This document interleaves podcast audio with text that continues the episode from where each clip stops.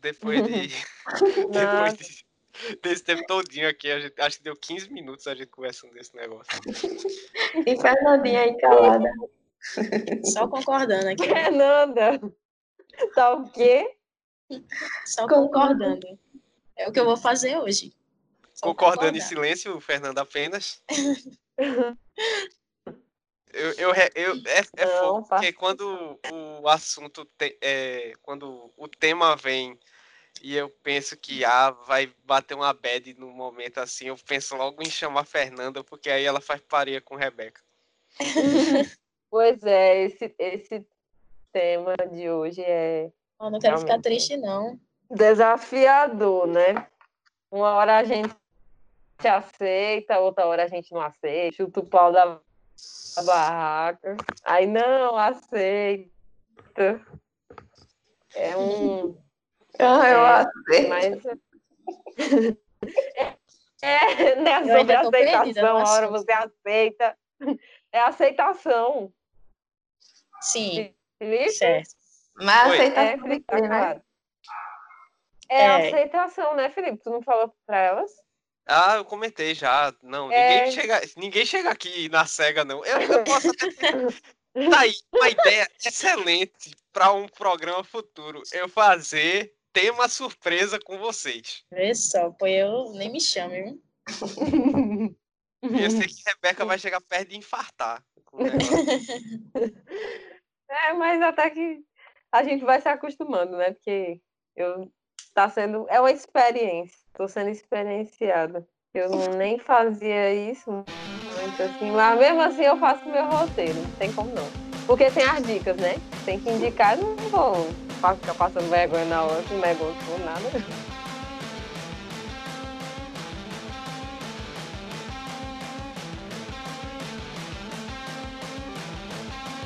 E aí, essa galera está começando mais um episódio do seu produto de entretenimento audiofônico da quarentena, o Ouvinte 19. Esse programa é uma idealização e uma realização da Juban, Juventude Batista Moreno, e apresentado por mim, Felipe. Hoje comigo temos novamente a nossa presidente Ilka, Oi, gente, tudo bem? como sempre, juntamente com o que está comigo aqui, Rebeca. Olá, gente! E fazendo retorno, pensando que ia participar só uma vez e nunca mais, nós temos Fernanda.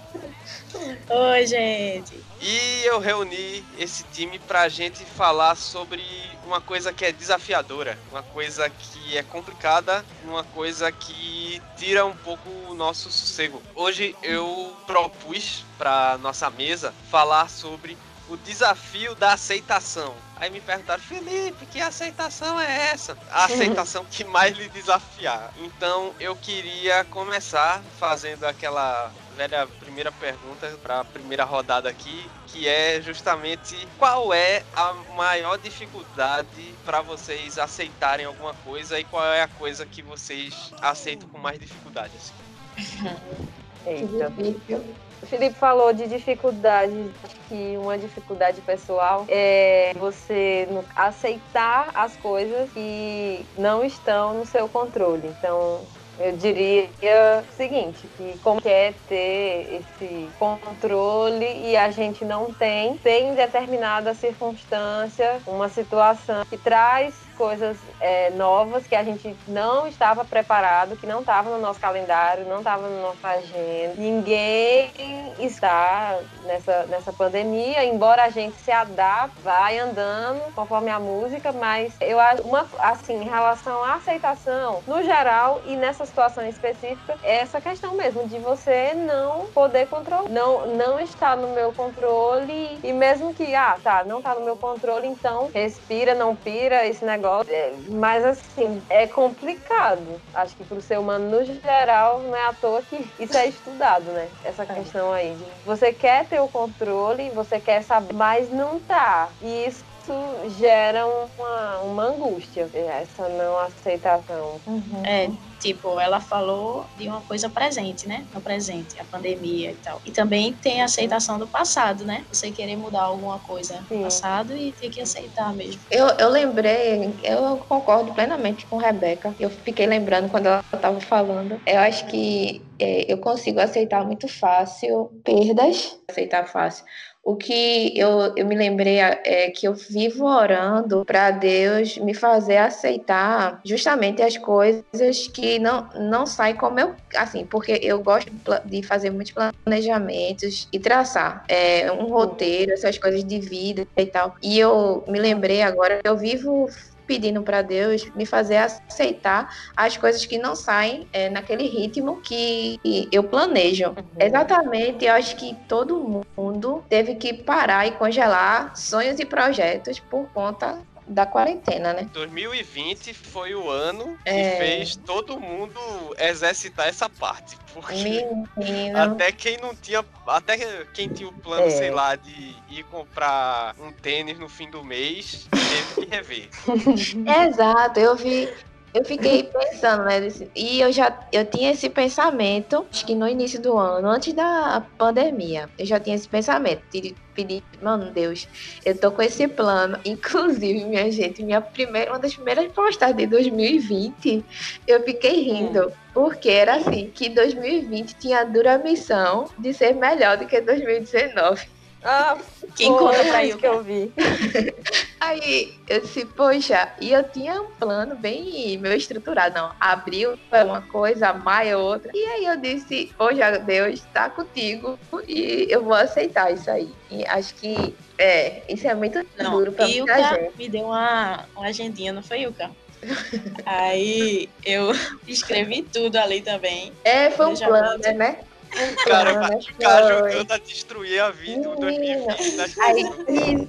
Eu adoro plano, né, gente? Adoro. Quem quiser pode me dar de presente. Agora, é, eu lembrei de, um, de, uma psicóloga que eu vi falando, né, que tá, tá tendo muita confusão em casa, todo mundo junto, na, nas famílias, porque tá todo mundo junto e ela dando lá soluções paliativas para ninguém ficar se se pegando, sei lá, violência. É porque ela falou, né? Contra a violência doméstica. Vocês estão dizendo aí. É, pegando. Mas não é nem violência doméstica, é não é assim, doméstica, não, mas eu não tô falando tipo de mulher que é abusada do marido, sabe? É, sei lá, vamos dizer, os irmãos, ou até marido e mulher, enfim, mas não com relação a essa questão aí de bater não estamos falando disso, não. É mais assim, que as pessoas estão frustradas, porque vocês falaram aí dessa questão do planejamento, tipo, nada é. do que foi planejado foi concluído, e aí o pessoal tá, tá todo mundo tóxico dentro de casa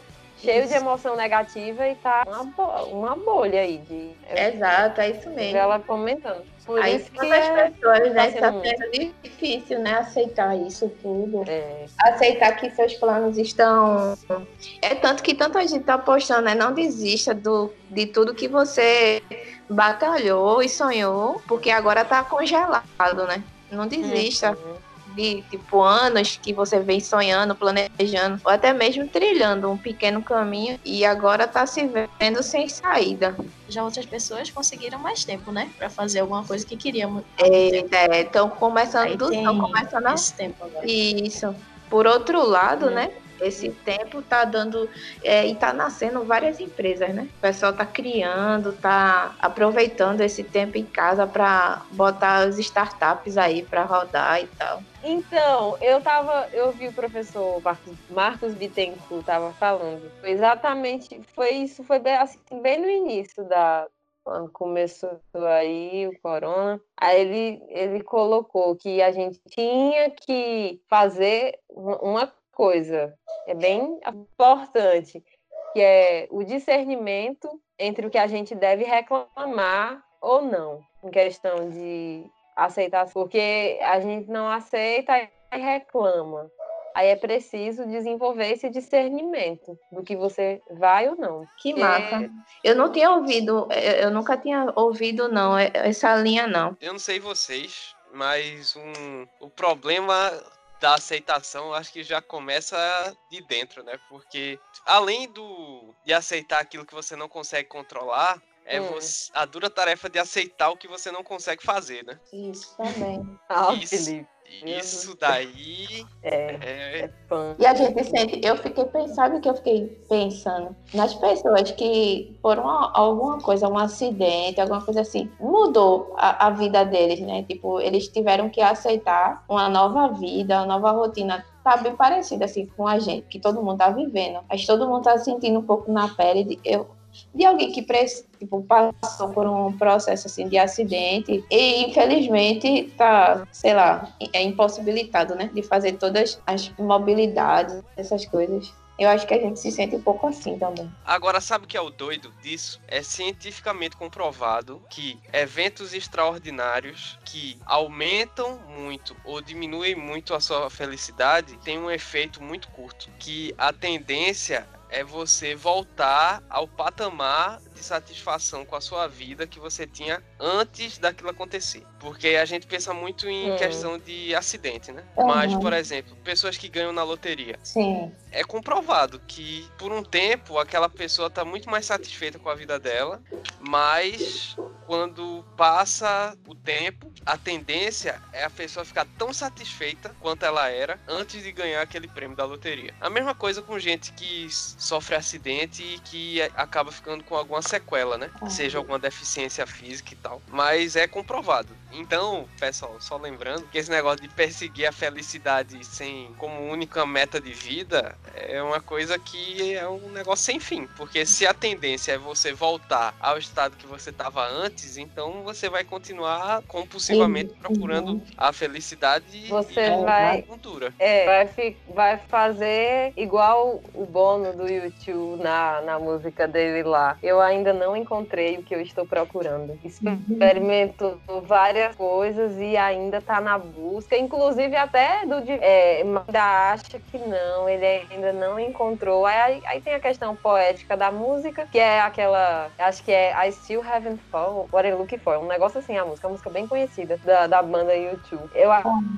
Acho que é isso. Eu ainda não uhum. encontrei o que eu estou procurando. Talvez seja. Ecoa um pouco isso. E aí eu queria falar um negócio que o professor falou, compartilhou lá nesse. Que foi sobre, sobre como a gente enfrenta o tempo, porque é, aceitar, aceitar a catástrofe, aceitar a, a calamidade, tem também um que aí de como tu enfrenta o tempo. Então, como que eu enfrento o tempo? ou melhor dizendo, como nós enfrentamos o tempo. Nós temos mais tempo agora. E o que que o tempo representa para mim é outra questão. É, e aí ele coloca a possibilidade da gente descobrir coisas novas durante, ou como diria o poeta, nós temos todo o tempo do mundo. E a gente vai fazer com esse tempo. E aí ele coloca um filme que eu assisti, o filme é, é de 1990, eu acho, é 1989, com Robbie Williams, Sociedade dos Poetas Mortos, que vai é, trabalhar ótimo. aquela ideia, já assistiu, né?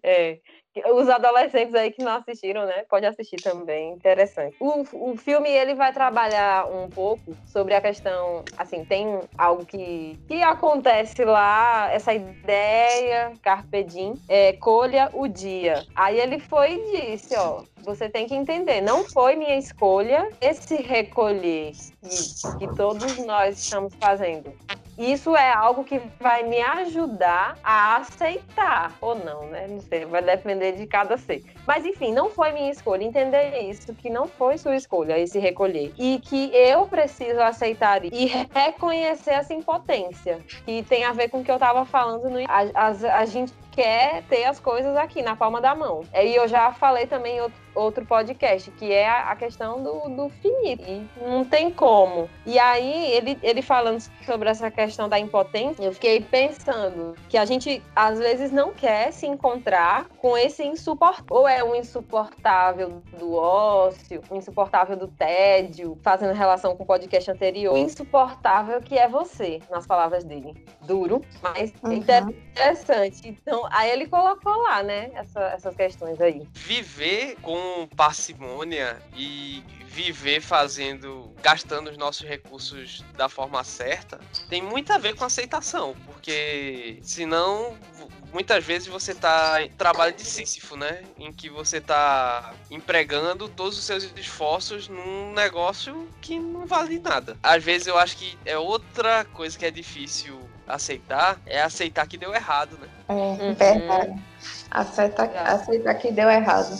Aceitar que não vale mais a pena, aceitar que todo mundo já passou por uma situação dessa, né? Conviver com o fracasso é, é complicado. E eu nem falo o fracasso numa maneira assim de que foi realmente culpa de alguém e não aconteceu. Sei lá, tem coisa que simplesmente não dá certo e é muito difícil você então, admitir as, que não deu, é, né? É, são as é contingências né, da vida. Pode ser e pode não ser. Eu queria compartilhar com vocês essa conversa me fez lembrar da oração da serenidade, que foi uma oração escrita em 1951. Ela é usada por vários ramos assim da psicologia, chamam da oração do, do alcoólatra, né? Só que quando eu, eu li essa oração a primeira vez, eu nem sabia que era. Aí depois assisti, uma, assisti Grey's Anatomy. Aí aquele negão lá, que é o médico, que eu esqueci o nome dele, ele, é, a amiga dele parece que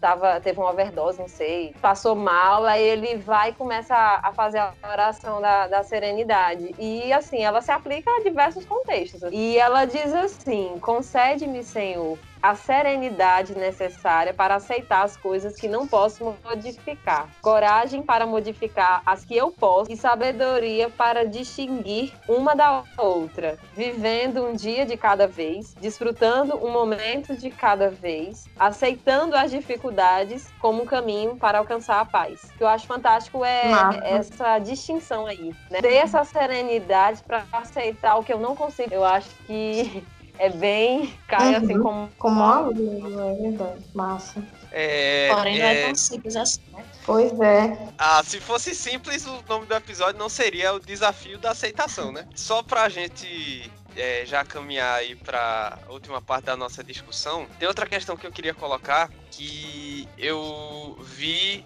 numa série que é uma série que trata desses dilemas éticos de uma forma bem interessante, que é uma série que eu particularmente gosto muito. Encerrou já, então quem quiser assistir, pega tudo do negócio. Que é The Good Place. É, na terceira temporada, eles estão conversando e tal. E uma personagem lá, ela comenta que tem dois problemas na convivência da história da espécie humana, um que o ser humano resolveu rápido e um que o ser humano ainda não resolveu.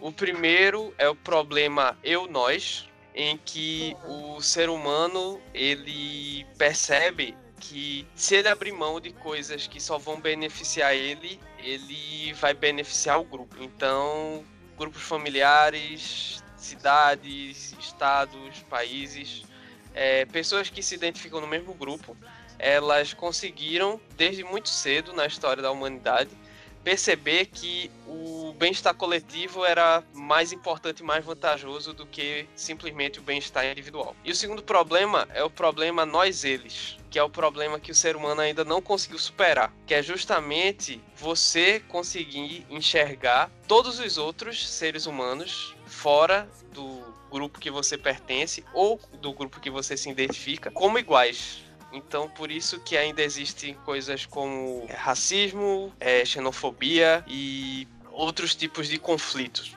Isso. Daí eu queria que vocês uhum.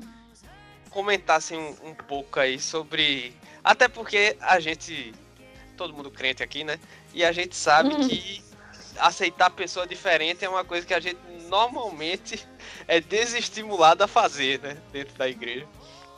Sobre esse primeiro ponto aí, que é de entender o grupo, de você tá o eu e o nós, assim, é porque eu, esse negócio aí tá me lembrando do livro lá do, do Peter Berg, ele fala uma parte lá sobre a questão do indivíduo, a socialização do indivíduo na sociedade, e tem um momento, não, eu vou falar aqui, não, não, é baseado no que ele falou, mas não é do jeito que tá lá, nas minhas palavras, mas ele diz mais ou menos assim, que o indivíduo, ele só pode, digamos assim, ser reconhecido como tal é, dentro da sociedade. E no relacionamento com o outro é que você se faz um indivíduo. É, é tipo um negócio assim, que você é socializado. É, seja na, na primeira infância, né, na família e tal, e você se reconhece como indivíduo, você é um, é, no caso aí tem o, mas aí também o nós. E dentro desse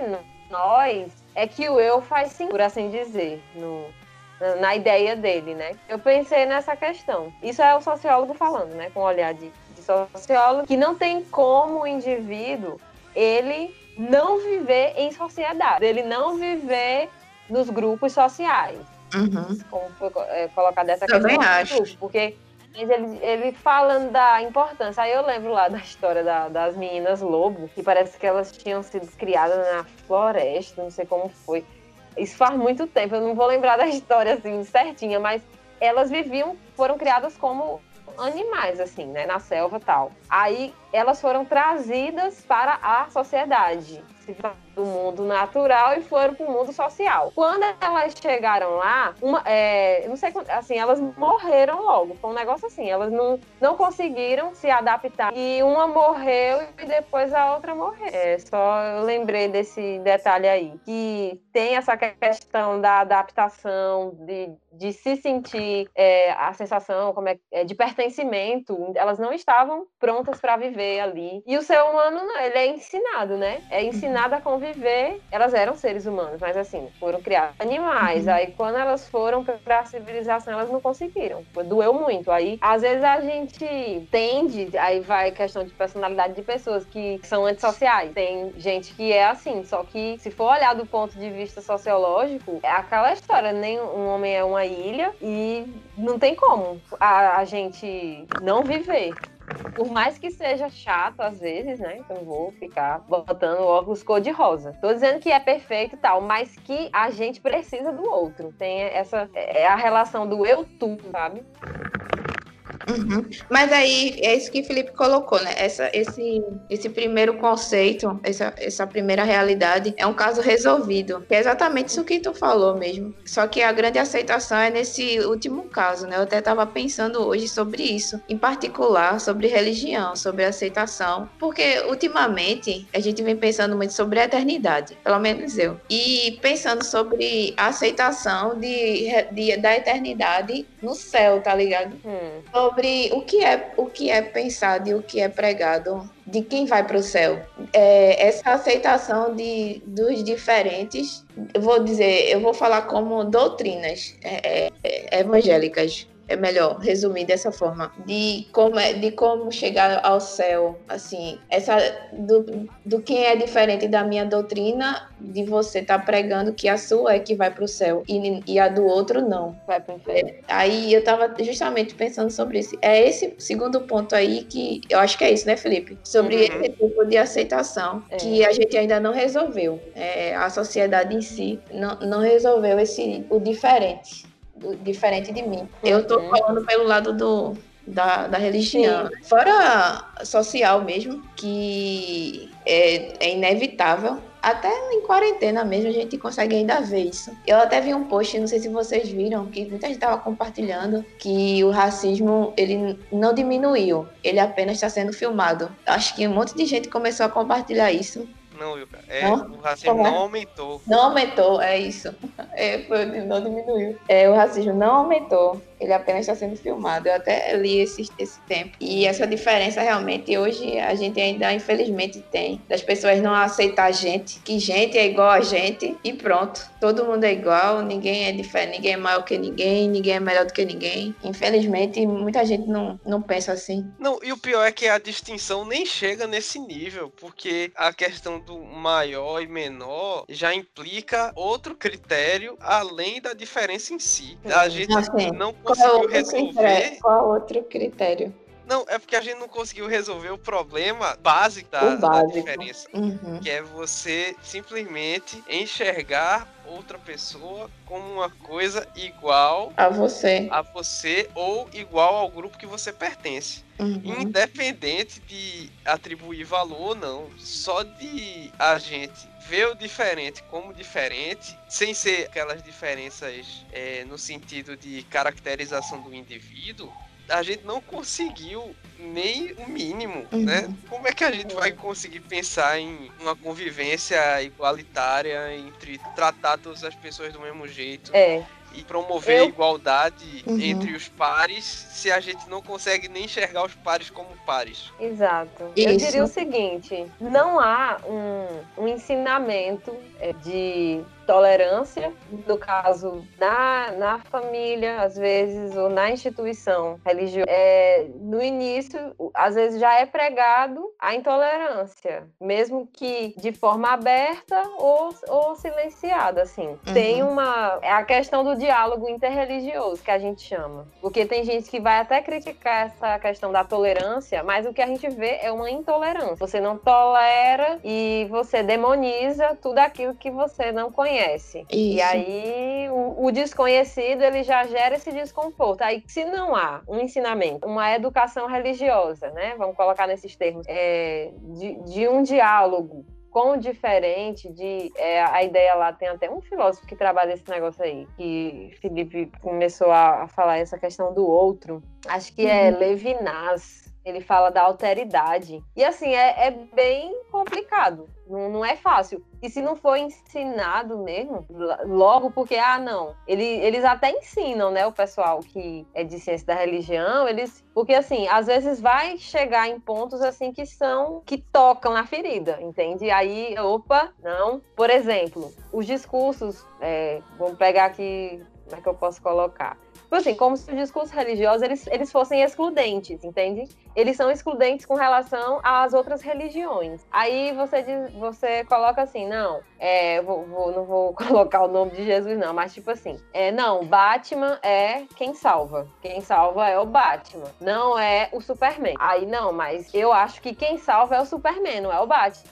Uhum. Então, há uma relação é, excludente aí. Tipo, o outro que vai ouvir, o outro, o outro grupo que vai ouvir aquele discurso, o grupo que é do Batman e o grupo que é do Superman, tipo, vai gerar uma, uma indigestão, porque a pessoa nasceu, cresceu, ouvindo que quem salva é o Superman. Aí depois vem outra, entende? É desafiante essa questão. Eu, eu acho que a gente tá entrando já em, em outro outra temática. É uma discussão interessante, mas eu acho que é porque não é ensin... a gente não foi ensinado e muito do que a gente aprende, e o que eu falou aí do racismo, é, que é uma coisa muito estrutural, assim, até pessoas que não aceitam a sua forma física, né, traços, porque às vezes os traços remetem a um tipo de, de, de raça, vamos dizer assim, né? Outro tipo de. Não é, nem seria raça, porque tem racismo, se tem. É, tá relacionado à raça. Se é o racismo com o brasileiro, se é o racismo com o chinês, se é o racismo com o judeu.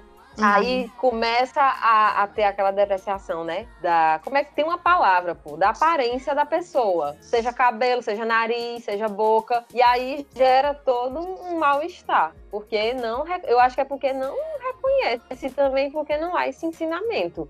E Uhum. esse racismo, ele é estrutural. Eu lembro que a gente até discutia muito com o Jardim esse negócio aí. É estrutural, porque as pessoas são ensinadas, não, o bonito é o, é o cabelo liso, entende? Aí a pessoa, automaticamente, ela vai e tem gente que consegue se libertar, outros não. Não, porque É. o bonito é o branco, né? A O preto entra é ruim. É isso aí, a gente já entra em autoaceitação, é isso, Rebeca. É, exatamente. Porque assim, tinha toda uma questão econômica. Eu tava, eu tava lendo, uma, foi uma tese de uma mulher negra lá, eu acho que era, era Cessa. Aí é Cessa Reis. Aí ela, ela tava falando que as pessoas que eram pretas, elas queriam se casar com os brancos. Porque como forma de ascensão social e delas serem vistas como gente. E até pouco tempo atrás isso acontecia. Eu consegui fazer uma relação, assim, familiar mesmo, sabe? Dessa questão de de que não, para você sobreviver socialmente, para você ser visto, ter um status, você tem que se casar com um branco. E até tipo, muitas coisas que a gente importa é só da Europa. E uma vez o professor tava falando assim, Europa, América, né? A, gente acaba não tendo conhecimento da história oriental e por isso a gente tem até um certo preconceito, porque não a gente não é ensinado a questão oriental. Eu acho que o desconhecimento é uma coisa que ajuda muito a, a ter esse, essas formas assim, de, porque é, é, uma questão cultural, isso é muito forte. A gente tem que encontrar um meio termo, a questão de família, de religião, de cultura, é algo que está impregnado assim no indivíduo que para você se se desvencilhar digamos assim, é desafio. Como o Felipe falou, a gente não é muito estimulado, né? Se for falar de igreja, uhum. a gente não é muito estimulado e a gente cresce com a, as pessoas definindo pra gente, né? Exato. Que, é, que a gente tem que aceitar. Uhum. Verdade. E aí eu não culpo muito a pessoa que se acha assim superior a outra, né? Foi o que ela aprendeu, meio que aprendeu, né? E depois que a pessoa vai ficando velha, quanto mais velha, mais cabeça dura. Mais ela, né? Tem isso aí uhum. também. Isso me lembra de uma frase bem interessante que é, não sei se era exatamente assim e eu não lembro quem foi que disse, mas eu eu achei muito doido que é assim, se ninguém se achasse mais do que ninguém, ninguém precisaria tolerar ninguém. Porque se todo mundo, se você enxerga o outro como igual, você não precisa tolerar ele. Uhum. Você simplesmente convive. É. Uma coisa que eu aprendi recentemente com a indicação que eu dei no, em episódios passados, que é a série maravilhosa The Midnight Gospel apenas para maiores. Se você tem menos de 18, assista só com permissão dos seus pais ou responsáveis. Que é aceitar é terapêutico. Seja você aceitar a pessoa que está no espelho, aceitar suas limitações, aceitar sua situação. É, eu não estou dizendo para você viver passivo na sua vida, mas né, aceitar é, é terapêutico ajuda você a viver bem com você e viver bem com os outros. E justamente por isso nós vamos encerrar a nossa conversa por aqui, para a gente terminar mais para cima, né? E vamos para o nosso bloco de indicações. Fernanda, suas indicações de hoje. Fernanda? Ela cai... A internet dela caiu lá.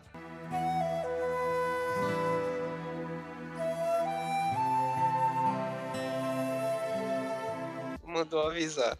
Ah. Poxa. Perdemos Fernanda pelo meio do caminho. Então, Rebeca, suas indicações? Sim, é, a minha indicação de leite é um conto de fadas, tá? E o nome do conto é um conto bem antigo. Não sei se vocês já ouviram falar. Você vai digitar no Google, tá? Porque a gente não tem espaço para colocar. Você bota lá, o conto do Barba Azul tem um hífen, são Clarissa Estes. Estes, tudo com E, um acento no segundo E. Aí tem esse conto dela, que é da autora, que é uma psicóloga junguiana, que é a abordagem dela. É poeta e escritora norte-americana. Esse conto, que tem várias versões, mas aí ela selecionou essa versão, e tá no livro dela, que é Mulheres que Correm com os Lobos, que é um livro de 1992 e que ficou mundialmente conhecido. Através da interpretação de 19 lendas e histórias antigas, entre elas a de Barba Azul, Patinho Feio, Sapatinhos Vermelhos, dentre outros, a autora procura identificar o arquétipo da mulher selvagem ou a essência da alma feminina, a sua psique instintiva mais profunda, né? E aí ela propõe o resgate desse passado longínquo como forma de atingir a, a verdadeira libertação. Então, a minha indicação, é, o podcast é para mulheres, tá? Assim, no caso hoje, as minhas indicações são para o ser feminino. E tem o podcast, o nome do podcast é Talvez Seja Isso, que tá no, tá no Spotify. É bem interessante, porque esse podcast, ele é um estudo, comentário do livro, porque o livro, ele é bastante denso. Assim, não é um livro muito fácil, não, sabe? Só vejo o pessoal falando aí que é... São duas é, sulistas eu, é, o nome dela é. Cadê, meu Deus? Bárbara Níquel e Mariana Bandarra. Elas uhum. conversam a cada episódio sobre um capítulo. Aí o livro é bem denso, como eu falei, a leitura também é. é e aí elas comentam vai comentando e tal. E aí ela, é, o que eu tô indicando para vocês ouvirem é o podcast dela, que é o, o comentário do capítulo 6, que é o do conto do Barba Azul. Que é bem legal, assim. Espero que vocês confiram lá. E o vídeo que eu vou indicar é o vídeo também do Barba Azul. Tá no YouTube. Só que assim, essa versão do vídeo é diferente da versão escrita do conto. Mas é só para vocês terem uma aproximação assim com as imagens e tal. Aí tá no YouTube, você coloca lá o canal Mundo Animado PT, é, e aí você vai adentrar aí nesse mundo e vai conhecer mais sobre a, a questão da mulher, dos predadores, né, do, das autossabotagens, toda essa coisa que tem assim. E também do outro. É bem interessante. Nossa. Yuka, suas indicações? Eu tenho, um, eu tenho uma indicação para mulheres também, nossa. Hoje tá legal, viu? 8 de março Mas... sendo representado Fechou. Aqui. Veja só, é de um filme que eu amei assistir, que é Jovens Mulheres até, mas pode assistir homem também, claro. Mas é, eu, eu indicaria muito para as meninas assistirem, apesar de. Eu acho que está na classificação 12 anos, a partir de 12 anos. Eu assisti, gente, no Telecine, também tá com 30 dias grátis. Acabou 30 dias do, do Amazon já. Isso, aí foi pra próxima. Para o Telecine. E assisti lá, assisti a assinatura grátis, né? E é, tão, é muito legal, é a história de quatro irmãs. É muito massa, vale muito a pena assistir esse filme. A indicação de leitura, eu recebi uma indicação massa do Theo Hayashi, do Dunamis. Ele tá, ele tá vendendo um livro. Eu não leio, né? Claro, mas assim, eu achei interessante. Muito interessante, que ele tá vendendo o livro dele, que já faz um tempo que tem, por um real. Então, quem tiver interesse, ele, eu tenho um link aqui comigo para para comprar o livro por um real. E o título do, do livro é O Reino Inabalável. E acho que é o único que ele tem até. Eu acho que deve ser interessante o que ele fala. Ele estava fazendo uma jornada de, parece que alguns dias, todos os dias de 11 horas no Instagram. Ele estava fazendo uma jornada de identidade e estava sendo bem legal. E é isso, gente. É, assim, ainda tem outra para ouvir. Já tá bugando aqui, viu, gente? É, a, minha, a minha sugestão para ouvir é a música A Benção, de Gabriel Guedes, que lançou ontem. Eita, peraí. Estamos, gente, estamos no dia 30 de maio. Lançou é, no dia 29 de maio. E é, tá. É, ontem. É porque quem tá nos ouvindo do futuro, como de Chilife, ah, sim. Quem está nos ouvindo no futuro é uma participação de, com Nívia Soares que ele fez. E eu amo Nívia faz muito tempo, que eu sou fã dela, desde os meus 14 anos, eu acho. E ele lançou essa collab aí com ela. O nome é A Benção, é uma parte até conhecida de, da Benção Araônica, até. Eu achei muito massa. Estava escutando hoje e eu falei, poxa, que legal, vou indicar para os meninos escutarem. Pronto, são essas duas indicações, três indicações. Minha vez aqui, primeiro vamos de uma coisa para assistir. Essa semana eu tava de bobeira no YouTube, aí esbarrei com uma sugestão do. Eu, eu sempre indico desse canal, que é o pessoal lá do Mimimídias. O nome do vídeo é HQ de Briga, uma história sobre histórias, que eles aproveitam um quadrinho lançado por um autor brasileiro, que o nome do quadrinho é HQ de Briga, que nesse quadrinho tem um protagonista chamado protagonista, que enfrenta um antagonista chamado antagonista. E que ele, o autor, ele aproveita a história para fazer um comentário sobre os clichês e arquétipos que tem em todo tipo de história de luta, assim. Todas as histórias desse tipo têm os personagens muito parecidos. Então ele usa os personagens dele e a forma como ele conta a história para mostrar os arquétipos de personagem que existem dentro desse tipo de história. E no vídeo, ao analisar a HQ de briga, carinha do canal do Mimimídias, ele aproveita para falar sobre os arquétipos, jornada do herói, sobre como essa ideia formulaica de contar a história acabou contaminando a cultura popular a partir de determinada época. É uma. Mesmo que você não esteja ligado no quadrinho, como é meu caso, e mesmo que você não se interesse, se você gosta assim desse tipo de, se você gosta ou já viu esse tipo de história assim mais mais clichê, mais padrão assim que você se anima mesmo assim de assistir, é legal de você assistir para você, pô, bicho, é mesmo, caramba, sempre tem esse cara, sempre tem esse tipo de, de coisa, sempre esse tipo de resolução e tal. É bem, é bem interessante, bem massa. Segunda coisa que eu tenho que indicar é uma indicação para ler. A minha indicação de hoje é O Oceano no Fim do Caminho, do autor inglês Neil Gaiman. E é uma história sobre um cara que ele retorna para a cidade natal dele por causa de um funeral e ele começa a lembrar de um fato que aconteceu na infância dele e você viaja assim nas lembranças do cara, porque começa a acontecer umas coisas meio fantásticas, meio loucas que você não sabe bem que se as coisas eram fantásticas porque eram as memórias de uma criança ou se elas são fantásticas de verdade porque eram fantásticas. O livro é curtinho, só que assim, eu li foi uma porrada assim, que você fica daqueles negócios que você termina de ler e fica viajando assim e tal. E por último, uma trilha sonora para animar a sua noite, que é o disco de uma cantora que eu gosto muito, que é o Careful Confessions, da cantora americana Sarah Bareilles, porque Sarah Bareilles se garante, ela é legal demais, ela toca piano, ela canta muito bem. E é isso aí. Moças, agradeço aí pela presença de vocês mais uma vez. Pela, agradeço até pela presença ausente de Fernanda.